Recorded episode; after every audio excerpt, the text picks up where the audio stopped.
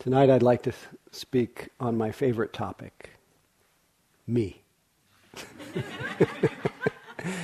Meing and mying. Uh, the concept of I, ego, self, a little bit. But first, I want to read a poem to you that I think uh, expresses uh, what I what I think has happened to some degree on this retreat, and what I see when I look out into the room now, and yet it also contains with it a um, caution, and the caution part is the part I'd like to speak about tonight, and it's a a very wonderful Hafez poem that's called Cast All Your Votes for Dancing. I know the voice of depression still calls to you. I know those habits that can ruin your life still send their invitations. But you are with the friend now and look so much stronger. You can stay that way and even bloom. Keep squeezing drops of the sun from your prayers and work and music and from your companion's beautiful laughter. Keep squeezing drops of the sun from the sacred hands and glance of your beloved and my dear. From the most insignificant movements of your own holy body. Learn to recognize the counterfeit coins that may buy you just a moment of pleasure, but then drag you for days on end like a broken man behind a farting camel.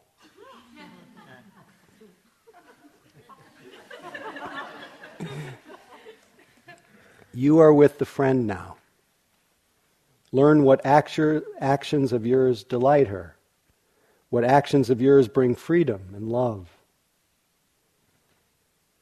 Whenever you say, Speak of the divine, dear pilgrim, my ears wish my head was missing so they could finally kiss each other and applaud all your nourishing wisdom. Oh, keep squeezing drops of the sun from your prayers and work and music and from your companion's beautiful laughter, and from the most insignificant movements of your own holy body. Now, sweet ones, be wise, cast all your votes for dancing.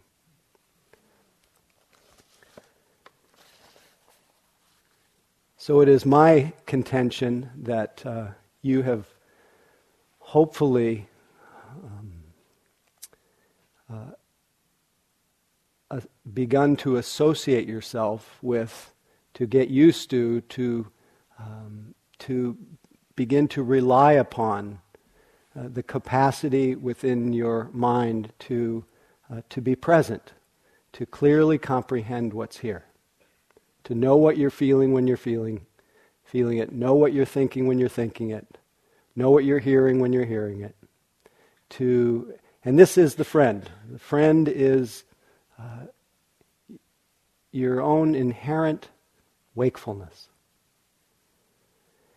And because you've been associating with the friend, you look so much brighter. And because you've been putting the light of that, uh, that friend on your experience, uh, squeezing drops of the sun on and attending to your own holy body, you look healed to a certain degree. But he also warns in this poem to asks us to begin, not just to begin, but to continue to recognize the counterfeit coins that might, may buy you just a moment of pleasure, but then drag you for days, and you know you remember the rest. Usually, when you think of the counterfeit coins, we think of the, uh, the kinds of the, the myriad uh, desires that we f- try to fulfill and fall under the what the Buddha called the misplaced faith that they will make us uh, permanently happy, but they always leave in their wake. They always leave in their wake a feeling of, of loss and plant the seed or condition our mind to continue to want more and more. And it leaves us all in this kind of ro- endless rolling wheel of waiting for the future that never arrives. Endlessly in a state of, of hoping and waiting and expecting. And that's very exhausting. And so that's what we usually think of the counterfeit coins, things that we think will make us happy. But what really is at the heart of the Buddha's realization was the deepest, or the, you could say, the, the most um, important counterfeit coin that we fail to notice, that we fail to understand. Uh, and this is the counterfeit coin called me and mine. The counterfeit coin called I. So here's what I left you, or didn't actually leave you, but part of what I spoke about the other night was the night of the Buddha's awakening. And I spoke about how he sat there and faced the, the uh, temptations of Mara, the different hindrances that presented themselves. And I alluded for a few moments to what he began to notice about not just the specific hindrances and their, and their, um, their ephemeralness, but he started to notice not just about what moods and thoughts and images entered his mind, but everything that, that he noticed. Everything. He began to see that everything was marked by three um, characteristics, sometimes called the three marks of existence. And this recognition became a cause, became a, it became a a, um, it became a springboard to letting go. It became obvious that it was foolish to, uh, to keep seeking for refuge, for relief, for peace in things that are insubstantial. Because he, as he scanned his body, you know, he was there and he's feeling that whole field of sensations. There was not one sensation that was permanent. Every sensation. And he, of course, in the general sense, in the larger sense, he knew that this body was a rent a body, not permanent. But he began to see that in the most intimate way that this, this what we call our body because the proximity of observation is usually we usually view very generally and from a distance, it appears solid. And any one of us, if we were to put these bodies under a microscope, you would start to see that there's, there's a dynamic world. And if you kept increasing the power of the microscope, it would come to such an ex- to, it would come into the deepest power, the greatest power, you would not find anything there. And it's because of the, you could say, the lack of observation, but more the proximity of our observation, that the world as we know it appears very solid, and we, as we experience ourselves, appear so independent and separate from one another. But he began to see that every element of the physical body was in a state of constant flux. And anything, and therefore he could not rely on his body as a source of refuge, even though we, generally speaking, it's a wonderful refuge uh, a, because it orients us so much to the present moment. But true groundedness is not being in the body. True, true groundedness is being present. Anyway, don't, you don't think, please don't think about that now. One of my teachers said, true groundedness is spaciousness.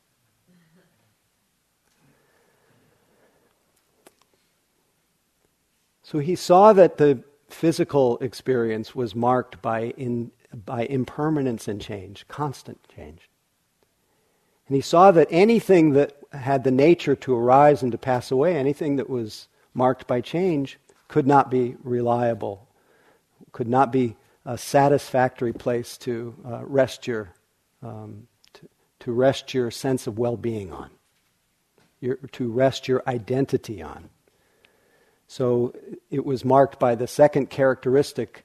Besides impermanence, the second characteristic is called dukkha, or unsatisfactoriness, unreliable in this case. And finally, because the body is in a constant state of change, it could not, uh, one could not rest their identity on it. It cannot be me and it can't be mine.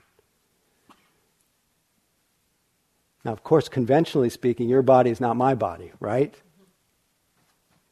But if we look very deeply at the, at the nature of our body, it doesn't belong to anybody. It's just going through its, its own process.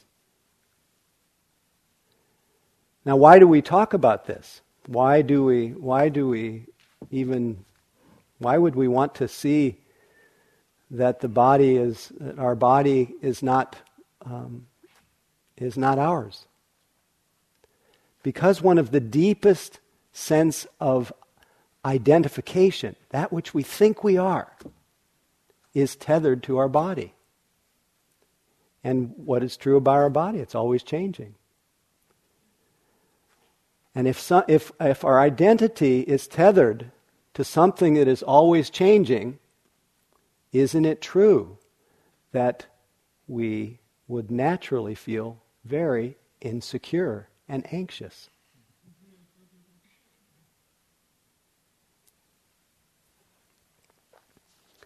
Consequently, even this holy body, what on one in one way, without this body we couldn't know any of these things. It's holy, it's, it's to be loved and respected. Nevertheless, it is a, you could say it is a counterfeit coin. gives us lots of pleasure, but then but drags us for days, for years. He saw the same was true of the whole realm of moods and emotions, all those different states of mind, the, the glorious ones. The, I talked about the great states of unmixed happiness to the to the torments of the mind, the so-called defilements of jealousy and envy and rage and all the states, he saw that those were also,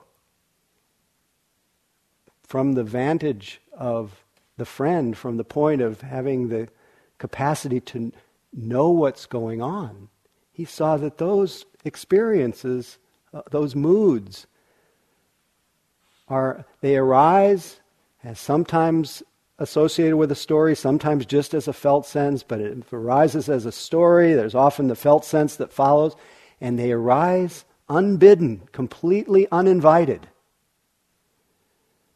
And they stay for a while, they tell their story, and then they pass away. Where are all the feelings you had on this retreat? As Jack Kornfield says, they're back with the pharaohs. But he saw that those experiences was that which we so much um, think is me. Saw those were marked by impermanence. Can't, cannot find any reliable sense of rest in the changing experience of moods and emotions. So they're unreliable, they're dukkha, they're unsatisfactory as a source of ultimate happiness. And clearly, if they are just appearing and disappearing, not to even be found when we look for them, they cannot be, they cannot define us. They cannot, we cannot rest our identity on them. Say, this is me, this is mine. We see with the power of attention, this is not me. This is not mine. This I am not. This is what happened to the Buddha. And then the thoughts. Uh, as that one statistic says, we have 65,000 thoughts every day. And he, I think it was probably maybe less at the time of the Buddha. I don't know. But it's also said that 90% of those are repeats from the day before. Do you think there is an, a little agent in there, a little thinker in there that's saying, now think the same 60,000 thoughts today as you did yesterday? With slight variations? It, it becomes, and I know all of you, we can laugh about this now because you've all made that profound shift from being simply carried along by that stream of thinking to noticing, oh my Lord, look at this. I'm sitting here minding my own business.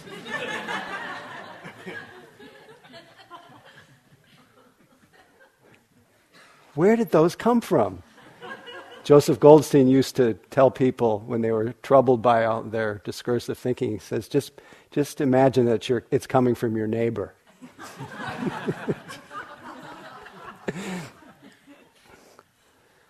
but they come so obviously unbidden.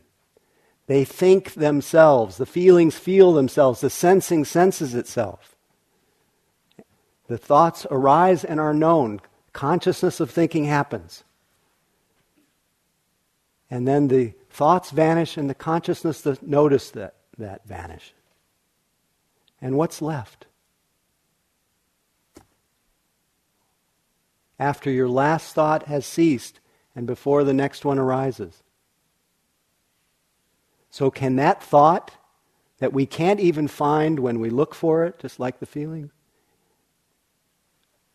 impermanent, unsatisfactory, cannot rest on that idea, whatever that idea is. It may be, it's wonderful that we can think, no doubt about that. But to, to uh, assume that there can be any kind of reliable happiness or well being in a, in a thought counterfeit coin.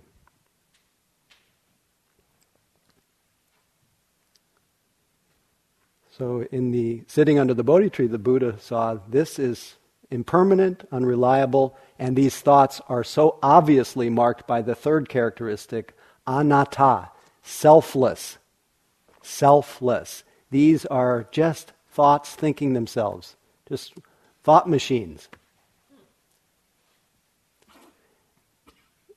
And I know that over the course of the retreat, as, you, as there's a little more space in the mind, more space, and the thoughts are known, and they are recognized as thinking themselves more often, then they're not taken quite as personally.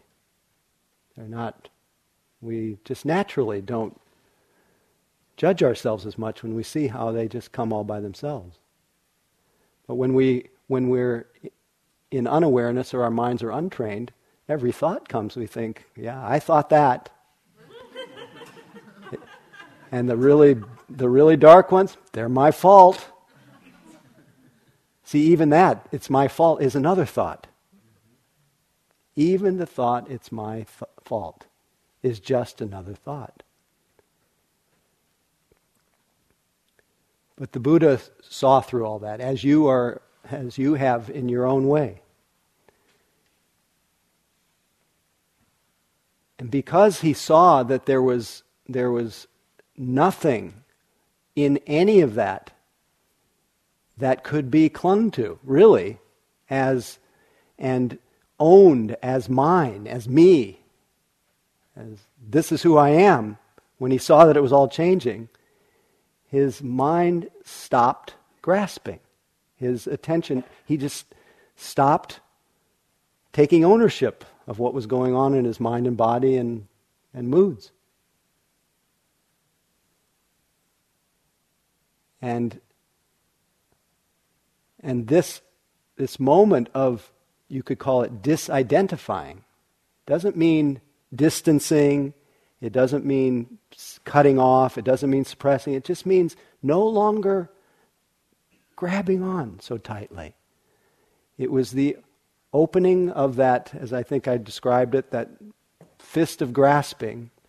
A tremendous space opened up, a freedom which allowed the unleashing of his compassion, his love. And that compassion is what moved him to basically give his life over for the next 45 years to help point other people in the direction of what he realized. Not to, and it's especially important to, I, it was important for me that, that uh, all that time that he spent teaching, he was constantly telling people, don't believe me. It was not about adopting a new religion or new views. It was, look here, look here. This is, this is what I saw. See for yourself. This is only for those who are interested to come and see for themselves. There's a chant that's done every day, Ehi passiko opanayiko. Come and see for yourself. I found that so relieving that I didn't have to join anything. I didn't have to believe anything. Because the world has too many believers. This is the cause of so much conflict. Uh, so, that unleashing of compassion, love that Mark spoke and expresses so beautiful by his nature, came through the direct experience of the non separateness of things. Because the emptiness of, in, of an individual self, the absence of that individuality in our mind and body, energetically, experientially, when we experience, even for a moment, a cessation of that self, reveals to us the, uh, that there is, in fact, no other. No self, no other.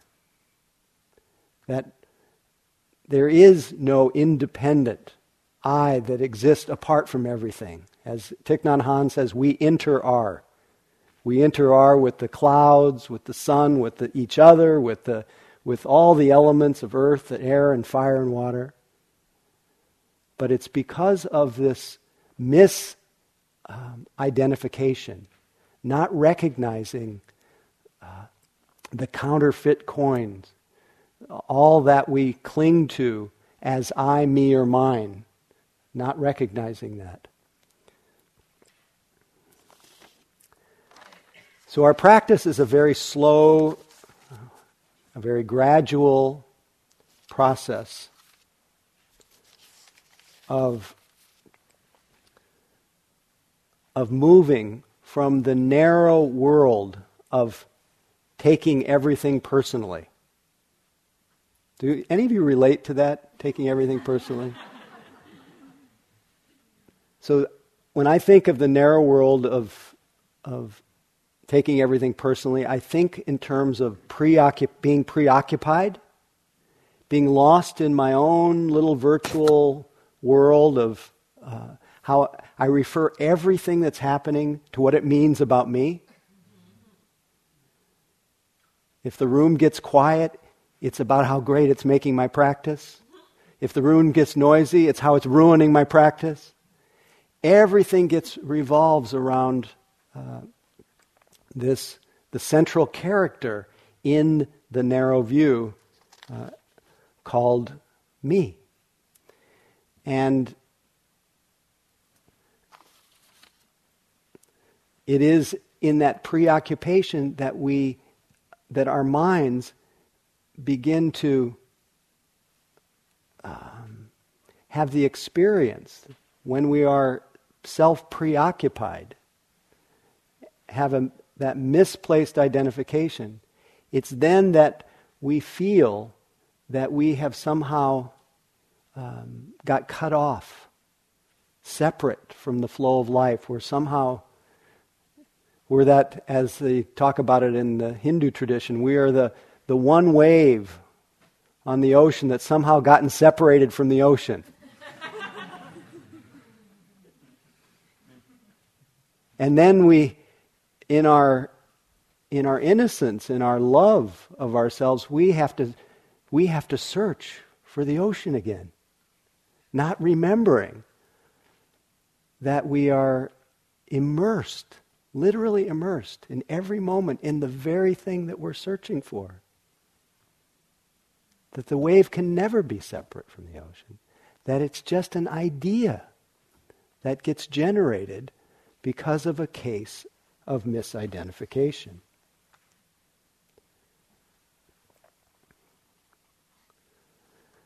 I, I had some old notes. I got most of my uh, Dharma talks stolen out of my car in September for the second time. That's pretty much 28 years wiped out. But I had one with me in the church when I was teaching, and I have the top page of that talk right here. And it has the name of a poem that I used to have called Bugs in a Bowl that I somewhat remember but I'd like to just try it, and see if I can remember it for you. But every time I, you know, see the name of something that I've lost, I get that little sting of, of loss, of dukkha.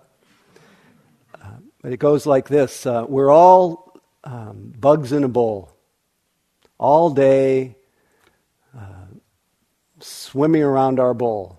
You know, running around our bowl, climbing up the steep sides, sliding down, climbing up again, sliding down, hanging out in the bottom of the bowl, head in our hands, cry, moan, feel sorry for ourselves. Or look around, see your fellow bugs, say, hey, nice bowl.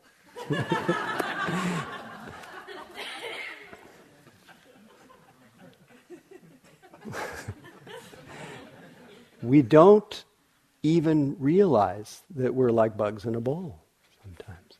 But it all comes home to roost when we come to practice. So there have been poets over the years like Rumi who, who's always calling people back to sanity. He says, Why do you stay in prison when the door's so wide open? Come out of the tangle of fear thinking. Live in silence flow down and down in ever widening rings of being. So, why do we stay in prison? Why do we keep running up the sides of the bowl?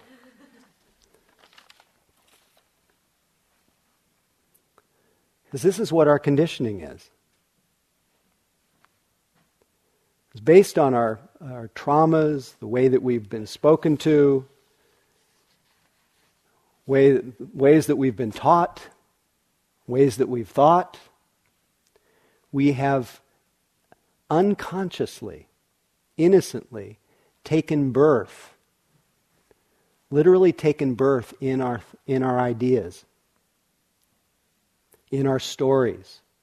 Our stories are fantastic, all of our stories, and our capacity to tell stories, to think about stories, to share our stories with each other. It's fantastic. But we have so much believed our story that we've lost touch with the simple reality of who and what we are.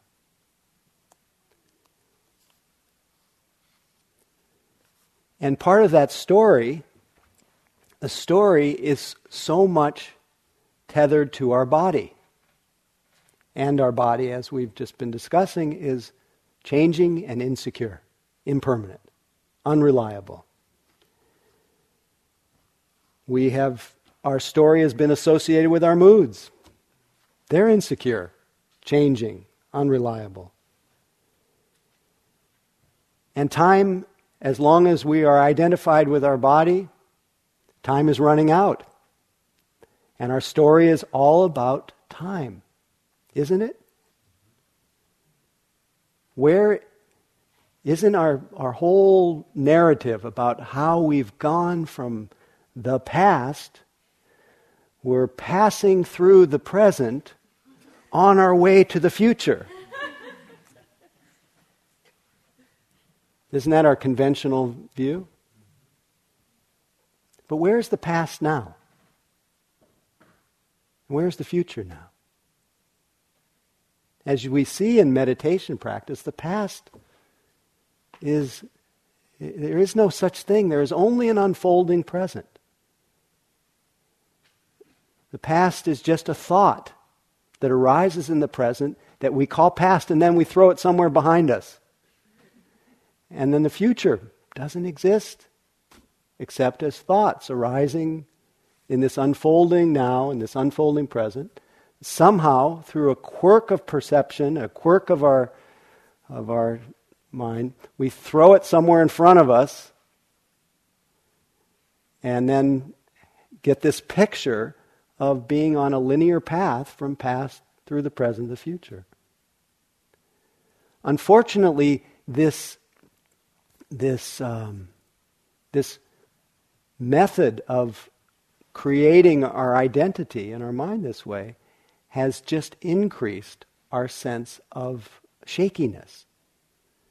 Because, as I think we've mentioned before, the future unborn, so much of where we're aiming is a place that doesn't exist. And there is always that possibility that it won't relieve whatever needs relieving. And so we're left with a feeling of anxiousness, anxiety. So the whole construction of that little version of ourselves that plays in our mind is that one, it's the construction of something that doesn't really exist, someone who doesn't really exist. But it is by virtue of what where we dwell in our thoughts, in that little world, that linear world of time, it is uh, it's very insecure. And that insecurity that it leaves us with, that anxiety, that that sense of trying to find relief in and trying to find a sense of identity and anchoring in things that are always in movement and that and in time that doesn't even exist. When you close your eyes, you don't know what time it is. That's why people often have a shift in the perception of time when they come on retreat. Because it, the whole concept begins to, to break down a little bit. It's a very useful concept, believe me. But it's, it has no absolute truth.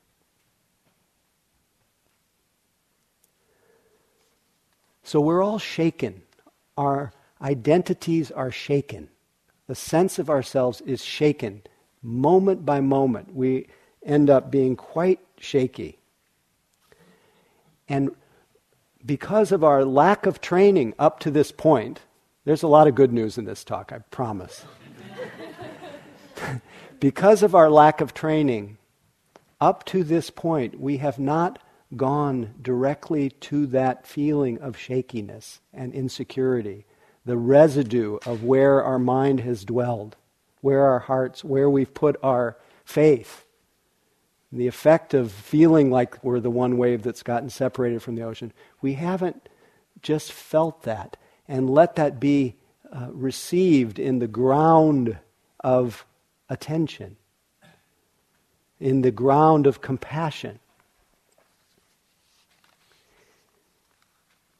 Instead, we have uh, as a way of seeking relief, we've continued that mission to get somewhere else.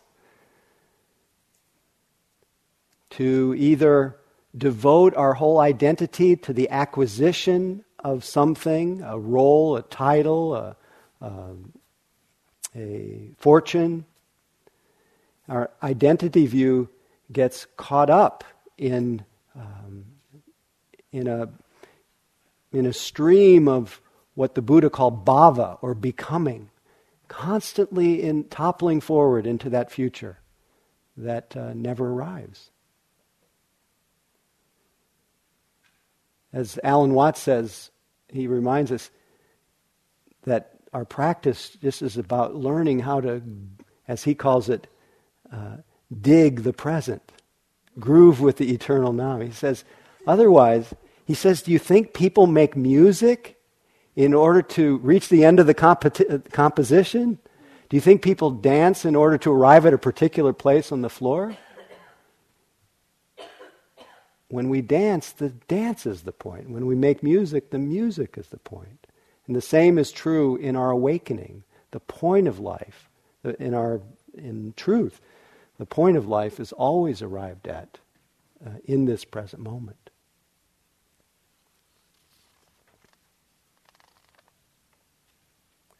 So identity is a, a house of cards. This version that plays in our mind. And the, the beauty of meditation is we can begin to notice the way that we construct ourselves moment to moment. How we make a self. How we, a knee pain arises, and almost as quickly as it arises, it becomes my pain. Sadness arises, and it becomes, I'm sad. Now, if we were to have a conversation, you wouldn't say to somebody ordinarily, sadness arose. you say, I'm sad. And that's a way that we connect. But meditatively, we look at things a little bit differently. Not differently, but more directly at what's actually happening. And we at least know for ourselves that sadness is sad. Sadness arises. Thoughts appear and disappear like clouds passing through an empty sky like a footprint of a bird in emptiness. Where are they? Like a dream, like a bubble.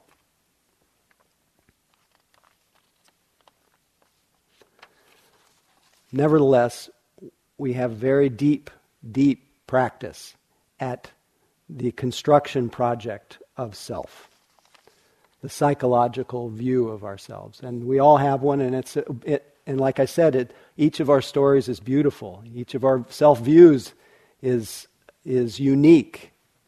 But the problem with them is they describe, as I said before, they describe someone who, someone who, uh, it's a virtual version. It's not somebody who actually exists. That doesn't mean to say that you don't exist. You are all here, each person here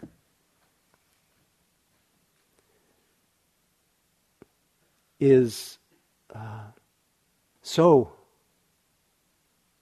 individual and unique, an expression of life that is could not be any more um, unique and different.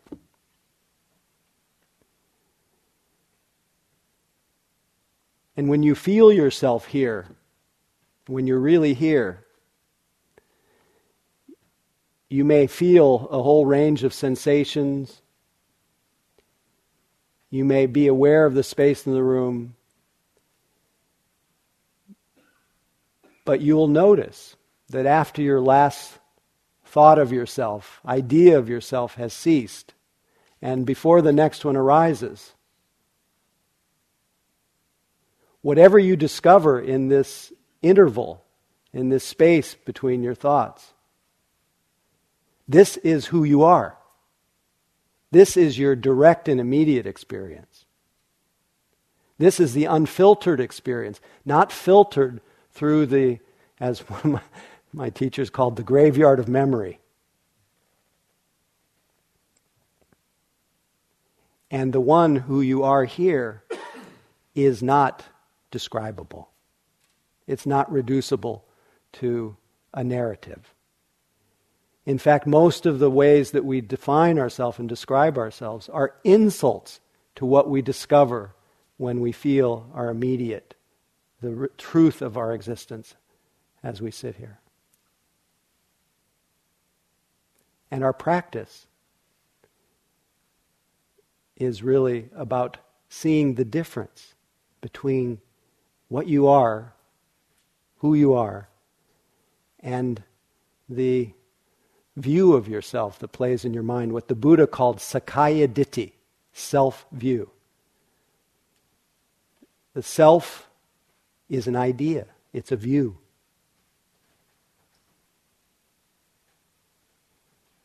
As James J. Audubon put it, just to put it maybe in a more accessible way, if there's a difference between the bird and what the field guidebook says, Believe the bird.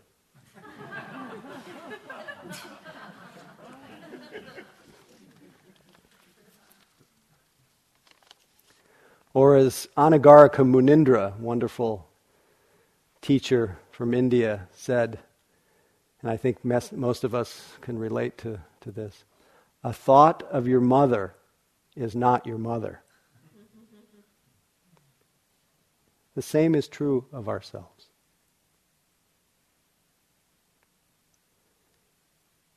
See, I, I at every retreat, uh, I think Mark was alluding to this, and I don't, I don't remember now, but it happens to me every retreat.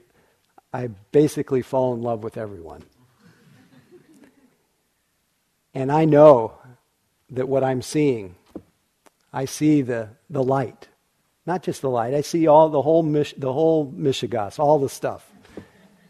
But I know that what I'm seeing and connecting with and falling in love with and appreciating, what you actually are. Of course, I shouldn't be so bold as to think I see you for who you are. But I know that what's actually showing up here is so different than the version of yourself that's playing in your mind. The one that has created a, um, Usually that version is uh, there's something wrong with me. There's something wrong. This, this, I'm not, this moment's not, something's not quite right. And most of us carry a basic fundamental view. I'm, I'm, I'm not okay the way I am. And if we, anybody have that, a version of that? And don't we also have a, a um, some kind of condition? If, if I was like this, then I would be okay. If I had more, if I became this, if I got rid of this. So the story of me, the Sakkaya Ditthi, I talked about it before. Sometimes it's we're proliferating in our mind about what I have to have to be happy. And it's all about creating our identity around acquisition. And as uh, this is what hap- this is the result of this. As as uh, a teacher named Sri Nisargadatta put it, as long as we believe that we need things to make us happy, we shall also believe that in their absence, we must be miserable. Mind shapes itself according to its beliefs. Pleasure is a distraction, for it merely increases the false conviction that one needs to have and do things to be happy, when in reality it's just the opposite. Real happiness is best expressed negatively as there's nothing wrong with me. I have nothing to worry about. After all, the ultimate purpose of meditation is to reach a point where this conviction, instead of being only verbal, obviously, is based on actual, ever present experience. Can you, can you sense now, after a few days of practice, a little taste of, there is nothing wrong with me? I have nothing to worry about.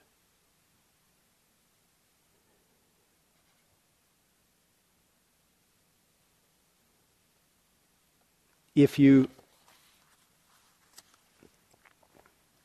if you think otherwise, what is the evidence right now that something's wrong with you and that you have something to worry about?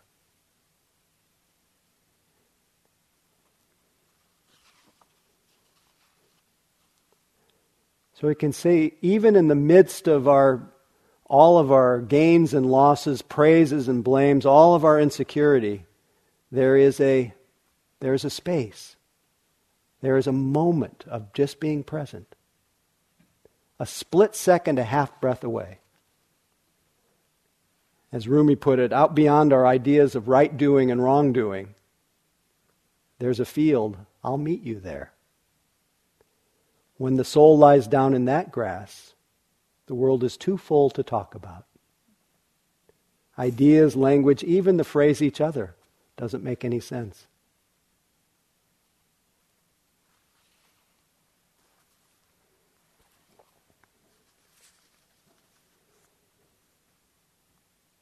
So that character in our mind that's that's has the one of the the planes of existence that the Buddha described as the plane of the hungry ghosts, the beings with little mouths and huge stomachs that are in, and a lot of our activity is, and we is is that kind of search. That's the activity of the imagined version of ourselves that's convinced us because and because of a lack of recognition of that story, we we believe that I have to have something to be happy.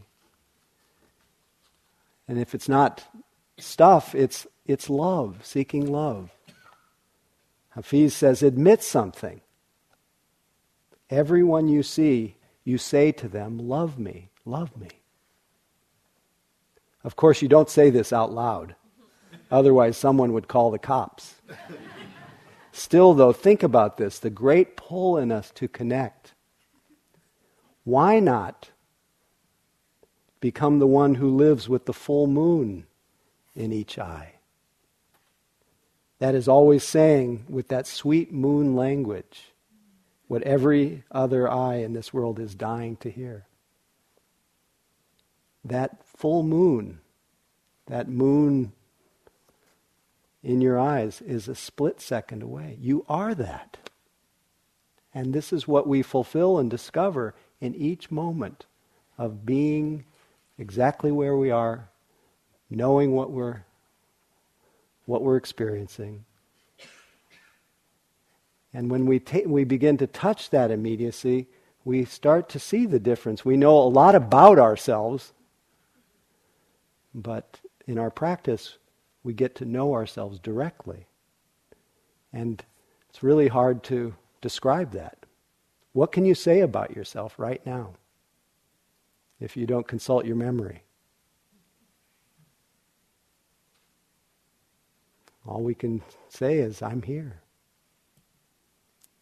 I am. Or, but usually the story is, there's something wrong. And that, uh, and usually if there's something wrong, we love ourselves, we go searching for relief. And we keep being born into the drama of trying to find relief. We're just, we're so innocent and, and but almost every movement away keeps reinforcing that feeling of insecurity that maybe I won't find relief. So, what we do in practice is we notice, oh, here my mind's saying I should be different than the way I am. Oh, that's the that's the that's eyeing and meing and mying. That's uh, that's selfing right now. I'm, that's the creation of self. That thought is is selfless. It's just a thought. And instead of saying, How did I, now this is very helpful sometimes, how did I get to feel that I had, should be so different than the way I am? And we can all reflect on our memories and our, the, the ways that people treated us. In fact, I brought along a, I think I did anyway.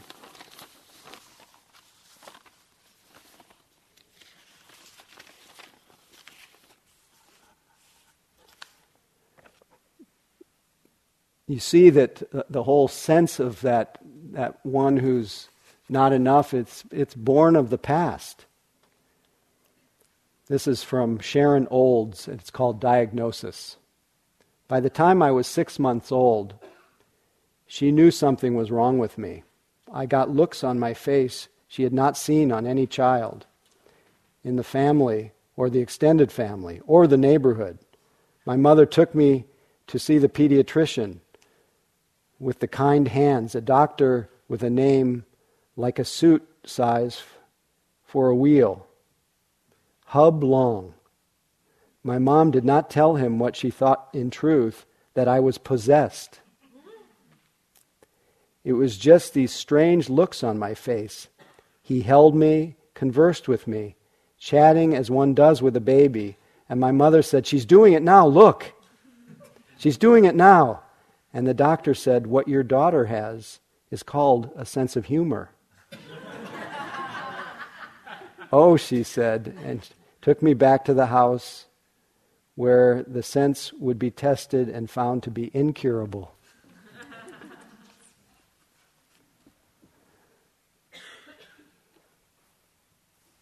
but we could spend uh, a lifetime looking into our past, and there is some value in it, no doubt, to be able to tell our story, to reflect, and to connect with the old feelings. But to the degree that we dwell in our ideas of the past, we, uh, we don't find much relief. As another poem from Hafiz says, What do people who are sad have in common? It seems they have all built a shrine to the past and often go there to do a strange wail and worship. What's the beginning of happiness? It's to stop being so religious like that.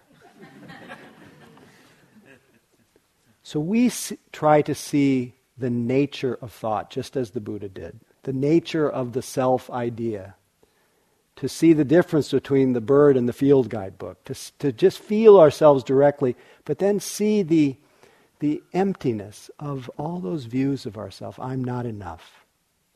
And so we examine the words I am not enough.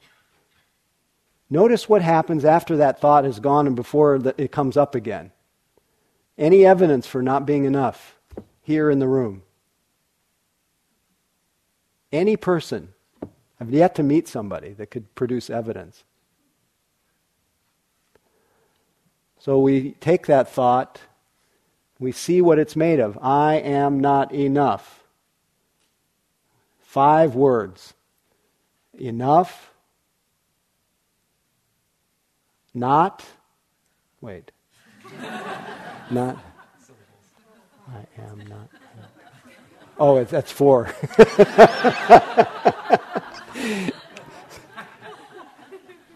Let's just remove the enough, remove the not, remove the am,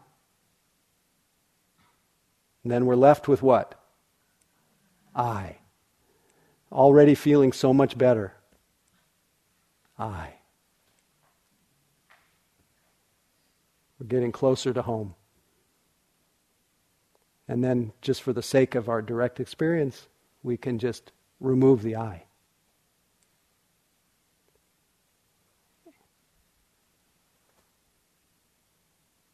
And see that that view of self is not self. It is just a wisp, a cloud, a phantom, a dream.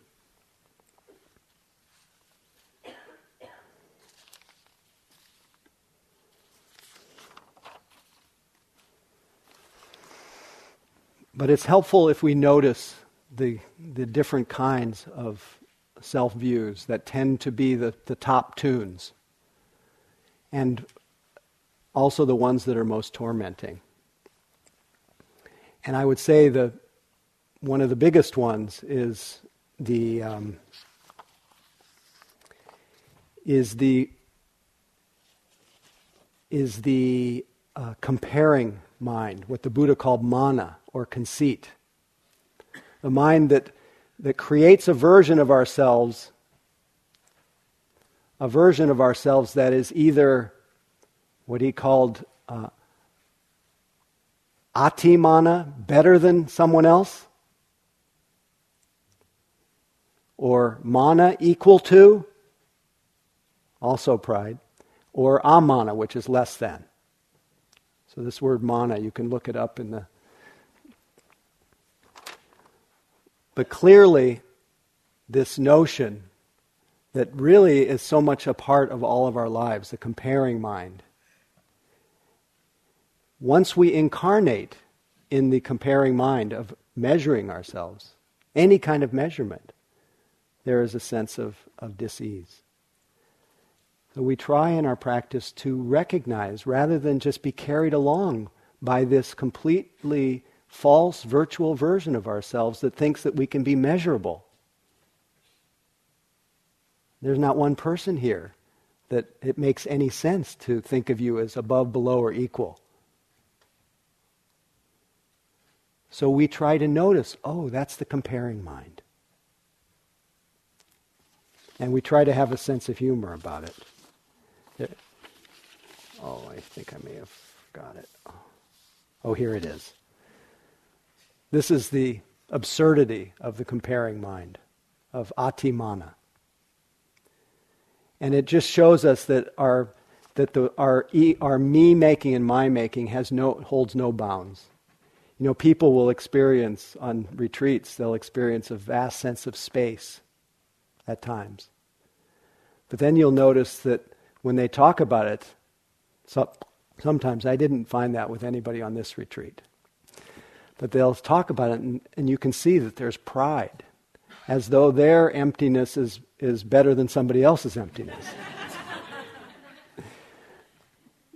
So the capacity of our mind to, to me make and my make and to create a self around what our experience is, even the most neutral experience, the most non-personal experience, is it holds no bounds.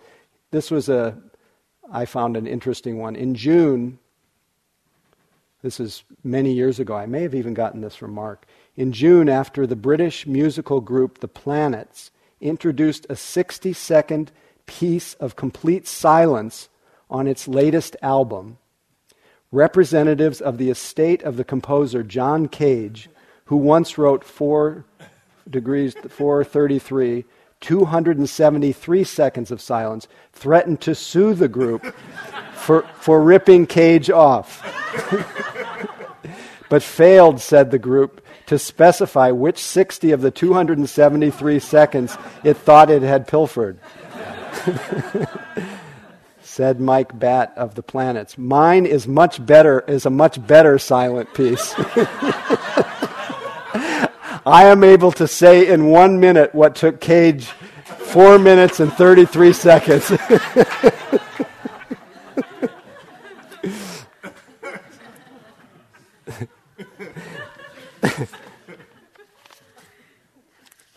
Here's two people in a monastery one saying to the other, When I was making money, I made the most money. And now that I'm spiritual, I'm the most spiritual. so Rumi says, Enough with this. He says, Live in the nowhere where you came from, even though you have an address here. You have eyes that see from that nowhere and eyes that judge distances how high, how low. You own two shops and you keep running back and forth. Try to close the one that's a fearful trap. Getting, getting always smaller. Checkmate this, checkmate that. Keep open the shop where you're not selling fish hooks anymore. You are the free swimming fish.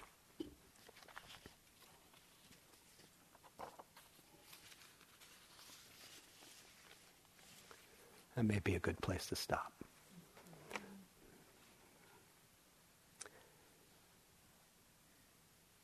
I often like to end uh, talks like this with a few short passages, and maybe I will, and then a little chant. The passages are one is from a teacher named Kalu Rinpoche, and the other one is from uh, from the same teacher I spoke of before, Sri Nisargadatta. And Kalu Rinpoche says, You live in illusion and the appearance of things. There is a reality, and you are that reality. And when you understand this, you will see that you are nothing. But being nothing, you are everything. That is all. And put in slightly more poetic terms by Nisargadatta, love tells me I'm everything.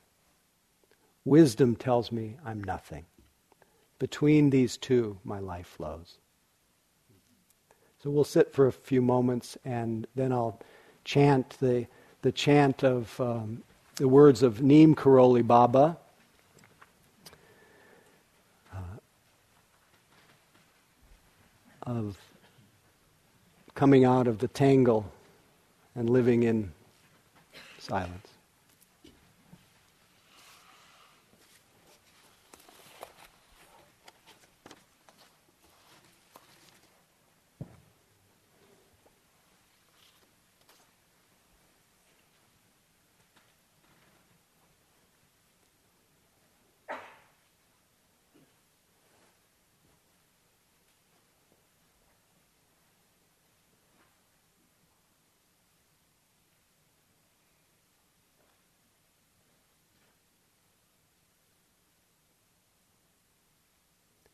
I am like the wind, no one can hold me.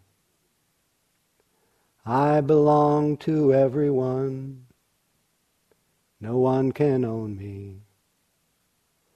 The whole world is my home, all are my family.